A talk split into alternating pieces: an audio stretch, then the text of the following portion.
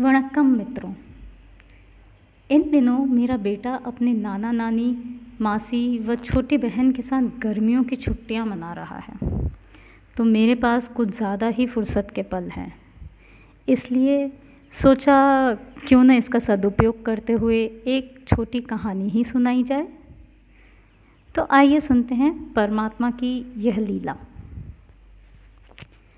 एक पुरानी सी इमारत में वैद्य जी का मकान था पिछले हिस्से में रहते थे और अगले हिस्से में दवाखाना खोल रखा था। उनकी पत्नी की आदत थी कि दवाखाना खोलने से पहले उस दिन के घर के लिए आवश्यक सामान की एक चिट्ठी बनाकर दे देती थी।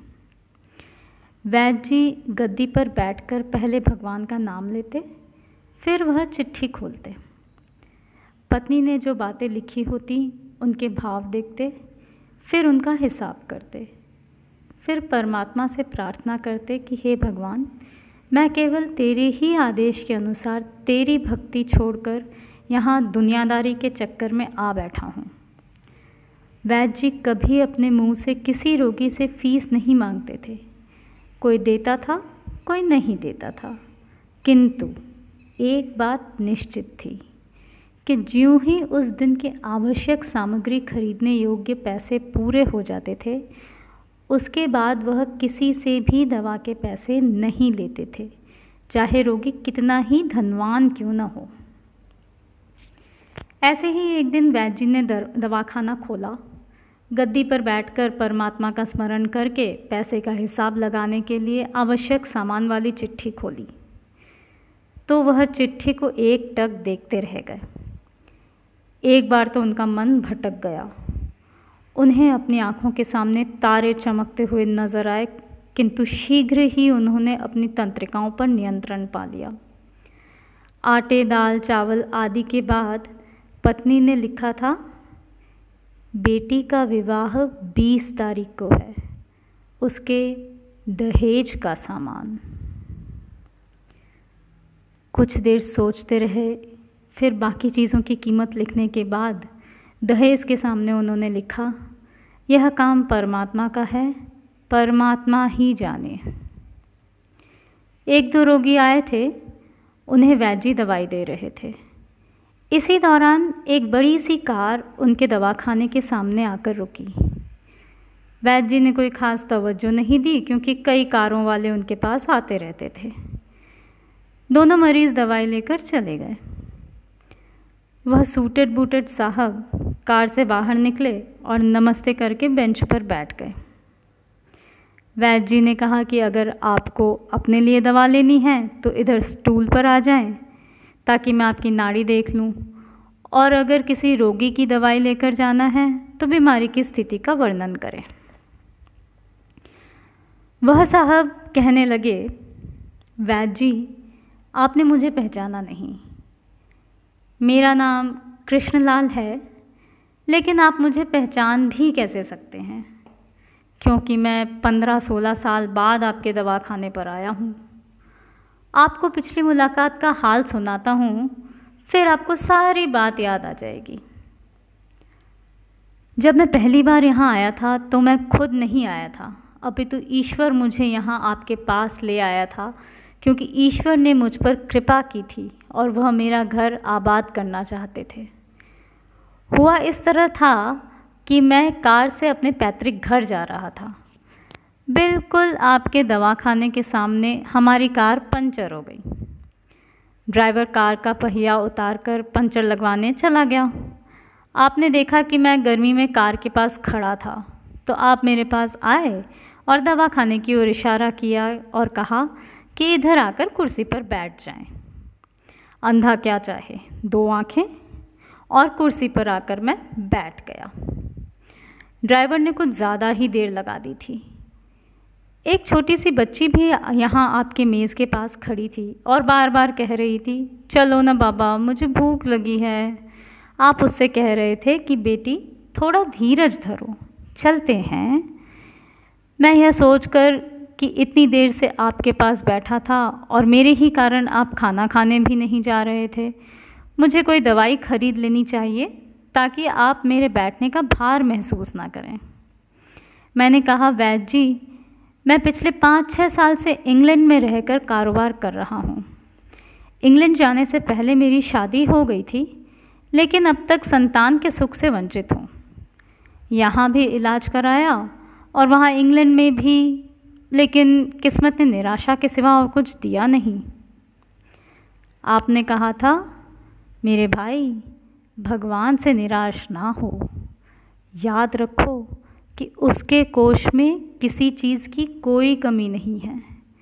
आस औलाद धन, इज़्ज़त, सुख, दुख, जीवन, मृत्यु, सब कुछ उसी के हाथ में है। यह किसी वैद्य या डॉक्टर के हाथ में नहीं होता और ना ही किसी दवा में होता है। जो कुछ होना होता है, वह सब भगवान के आदेश से होता है। संतान देनी है तो उसने ही देनी है। मुझे याद है, आप बातें करते जा रहे थे और साथ साथ पुड़िया भी बनाते जा रहे थे। सभी दवा आपने दो भागों में विभाजित कर दो अलग अलग लिफाफों में डाली थी और फिर मुझसे पूछकर आपने एक लिफाफे पर मेरा और दूसरी पर मेरी पत्नी का नाम लिखकर दवा उपयोग करने का तरीका बताया था। मैंने तब बेदली से वह दवाई ले ली थी क्योंकि मैं सिर्फ़ कुछ पैसे आपको देना चाहता था। लेकिन जब दवा लेने के बाद मैंने पैसे पूछे तो आपने कहा था, बस, ठीक है। मैंने ज़ोर डाला तो आपने कहा कि आज का खाता बंद हो गया है। मैंने कहा, मुझे कुछ बात समझ नहीं आई।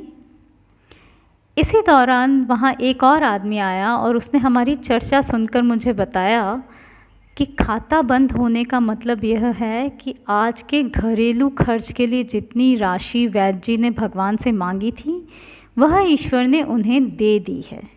अधिक पैसे वे नहीं ले सकते। मैं कुछ हैरान हुआ और कुछ दिल में लज्जित भी कि मेरे विचार कितने निम्न थे और यह सरल चित्त वैद्य कितने महान हैं। मैंने जब घर जाकर पत्नी को औषधि दिखाई और सारी बात बताई तो उसके मुँह से निकला, वो इंसान नहीं, कोई देवता है। और उसकी दी हुई दवा ही हमारे मन की मुराद पूरी करने का कारण बनेगी। आज मेरे घर में दो फूल खिले हुए हैं। हम दोनों पति पत्नी हर समय आपके लिए प्रार्थना करते रहते हैं। इतने साल तक कारोबार ने फुर्सत ही नहीं दी कि स्वयं आकर आपसे धन्यवाद के दो शब्द भी कह पाता। इतने वर्षों बाद आज भारत आया हूँ। और कार केवल यहीं रोकी है। वैद जी, हमारा सारा परिवार इंग्लैंड में सेटल हो चुका है। केवल मेरी एक बहन अपनी बेटी के साथ भारत में रहती है। हमारी भांजी की शादी इस महीने की 21 तारीख को है। न जाने क्यों, जब जब भी मैं अपनी भांजी के भात के लिए कोई सामान खरीदता था तो मेरी आँखों के सामने आपकी वह छोटी सी बेटी भी आ जाती थी। और हर सामान मैं दोहरा खरीद लेता था। मैं आपके विचारों को जानता था कि संभवतः आप वह सामान ना लें, किंतु मुझे लगता था कि मेरी अपनी सगी भांजी के साथ जो चेहरा मुझे बार बार दिख रहा है, वह भी मेरी भांजी ही है। मुझे लगता था कि ईश्वर ने इस भांजी के विवाह में भी मुझे भात भरने की ज़िम्मेदारी दी है। वैद्य जी की आँखें आश्चर्य से खुली की खुली रह गईं और बहुत धीमे स्वर में वह बोले कृष्णलाल जी, आप जो कुछ कह रहे हैं, मुझे खुद समझ नहीं आ रहा कि ईश्वर की यह क्या माया है। आप मेरी श्रीमती के हाथ की लिखी हुई यह चिट्ठी देखिए। और वैद्य जी ने चिट्ठी खोलकर कृष्णलाल जी को पकड़ा दी। वहाँ उपस्थित सभी यह देख हैरान रह गए कि दहेज का सामान के सामने लिखा हुआ था, यह काम परमात्मा का है। परमात्मा जाने। कांपती सी आवाज़ में वैद्य जी बोले, कृष्णलाल जी, विश्वास कीजिए कि आज तक कभी ऐसा नहीं हुआ कि पत्नी ने चिट्ठी पर आवश्यकता लिखी हो और भगवान ने उसी दिन उसकी व्यवस्था ना कर दी हो। आपकी बातें सुनकर तो लगता है कि भगवान को पता होता है कि किस दिन मेरी श्रीमती क्या लिखने वाली है। अन्यथा आपसे इतने दिन पहले ही सामान खरीदना, आरंभ ना करवा दिया होता। वाह भगवान, वाह, तू महान है, तू दयावान है। मैं हैरान हूँ कि वह कैसे अपने रंग दिखाता है। तो मित्रों, मैं तो यही कहूँगी कि हमेशा परमात्मा के आभारी रहिए कि उन्होंने आपको संभाले रखा है। फिर मिलेंगे एक और ताज़ा कहानी के साथ तब तक स्वस्थ रहिए खुश रहिए।